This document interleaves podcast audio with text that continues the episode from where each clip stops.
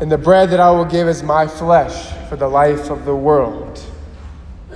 Let us recall that up to this point, Jesus has multipl- multiplied the loaves, feeding over 5,000 people, walked on water, and began to reveal to the crowd that sought him that he has come to bring the new manna.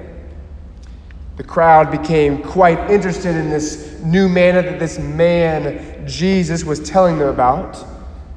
And the crowd, with curiosity and desire, says to Jesus, Sir, give us this bread always. With this small window of opportunity, Jesus begins to dive right into the Eucharistic teaching. Alluding to the manna in the desert, Jesus uses that historical event in the life of the people of Israel, the miracle of the manna, as the key to understanding the new manna he's going to give to all of his people. We heard last week that he used the manna firstly as a metaphor. He used it as a metaphor for his divinity, trying to reveal to them that he is God among them, Emmanuel. And just like the manna was supernatural, right, the bread of angels that's come down from heaven, so too has he. He has come down from heaven. He's not just a simple prophet, he's not just a rabbi, he is a divine Messiah come down from heaven. Revealing this truth to them, he prompts them to believe in him. And he elicits their belief because the new manna is going to take some faith. Then he does something rather extraordinary. Jesus instructs the crowd that the bread that came down from heaven is his flesh for the life of the world, that you must eat his flesh. And so he switches from talking about believing to eating. And this is where we find ourselves today in the gospel. Jesus makes this radical revelation that the bread that he will give is the flesh for the life of the world. And we hear the reaction of the crowd. Their reaction what? John tells us the Jews quarreled among themselves, saying, How can this man give us his flesh to eat? And I have to tell you, that's a good question. Especially when they ask, How can this man give us his flesh? You see, they're not totally understanding Jesus that he is God. It's like, how can this man give us his flesh to eat? Last time I heard, that was cannibalism. And by their question, we understand what they thought Jesus meant that they took him literally. And so Jesus hears their question. He knows that they are taking him literally. And let's first look at what Jesus doesn't do. He doesn't say to them, guys, settle down. I don't know what you're talking about. Why are you taking me so literally? I was only speaking symbolically, I was only speaking metaphorically. He doesn't do that. Rather, Jesus intensifies his language and he keeps instructing them they have to eat his flesh and drink his blood. Pardon me for a second, I'm going to get a little, give a little Greek lesson here for you this evening. But it really makes this scripture passage come alive because when Jesus first says, Whoever eats my flesh and drinks my blood has life, he uses the common word for eating. And that common word for eating, just like in English, can be taken metaphorically. Let me give you an example. We do it in English all the time. Right now, you're all eating up this homily. Right? You're taking it all in. You want more. And so we see that eating can be taken as a metaphor. But Jesus begins to intensify his language. How? Because he decides to use a different word. The word that he uses is the word to gnaw and to chew. And so when he says, after they've said, How can this man give us his flesh to eat? He says, Those who eat my flesh and drink my blood have eternal life. What he's really saying, those who gnaw or chew on my flesh and drink my blood have eternal life. And he continues to use that word over and over and over again. Because he's drawing them to understand that he is not speaking symbolically, he's speaking literally. Because this new manna he will give is his flesh, is his true presence among us.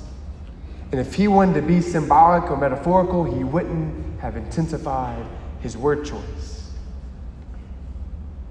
And this is why, my brothers and sisters, that as a Catholic community, as the Catholic faith, we can say that in the most blessed sacrament of the Eucharist, the body and blood, together with the soul and divinity of our Lord Jesus Christ, therefore the whole Christ is truly, really, and substantially contained. And it's a substantial presence by which Christ, who is God and man, makes himself wholly and entirely present to you and to me. I want to stop there for a second. I want us to travel back in time for a second, all the way back to the time of Moses. I want you to imagine yourself, you're sitting there, you're hungry, you're in the desert. You've asked Moses to give you some food. He's like, All right, God told me he's going to give you some food, some bread, stuff. And you wake up that first morning and over the desert, it's like a dew, it's covered in this bread like substance. And then you look out, and at least for the Israelites, they looked at it and they're like, what are we going to call this? Because the question they asked was, what is it? And so, even in the Old Testament, to them, there was something supernatural about it, something mysterious about this bread like substance. And so, you know they decided to call it? Manna. You know what the word in Hebrew is? What is it? They called it the what is it bread. Really original. And so the word manna really means what is it? It's supernatural, it's mysterious. But you see, let's look at this for a second. Anything in the old cannot be greater than something in the new. And so this old manna was mysterious, supernatural. That means the new manna has to be mysterious and supernatural. But you see, in the old manna, they asked, What is it?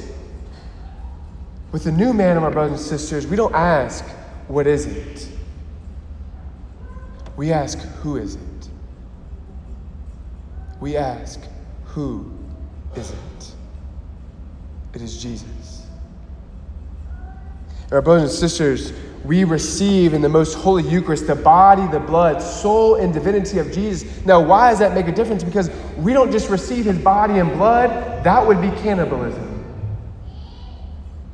And we don't receive just a corpse, because a corpse is something without a soul, but rather, when we receive Jesus, we receive his soul and divinity. And someone with a soul is a person, and someone with divinity is a divine person. And you and I, at every single Mass, get to receive our divine Messiah, Jesus Christ. And it's in the Eucharist where our Lord Jesus Christ, in a tangible and real way, fulfills his promise that he gave to his disciples, his apostles, before he ascended into heaven. Do you remember what that promise was? Behold, I will be with you always. And because the lover cannot help to be with his beloved people, on the night of the Last Supper, he instituted the teaching we heard today in the gospel off of Jesus' own lips. When he said, This is my body, this is my blood, which will be given up for you. And he wants, like all lovers do, to be really, truly, substantially present to his beloved. And He loves us so much that He longs to be in communion with us. He longs us to give us the gift of love, the sacrament of love, the Eucharist Himself. And he's di- he desires to be with us. He desires to show us his love for us. And he wasn't satisfied with a spiritual presence, and nor should we. St. John Vianney once said, If angels could be jealous of men, they would be so for one reason Holy Communion. Because we experience a real communion in the love of God shown for us in the Holy Eucharist. And because of such a profound gift of love, how could we ever approach such a gift unworthily? How could we ever approach such a gift in the state of serious or mortal sin? How could we ever approach such a gift of love irreverently? How could we ever approach such a gift of love without utter gratitude? And how could we ever approach such a gift of love without profound adoration? I'd like to end with a beautiful quote from Mother Teresa.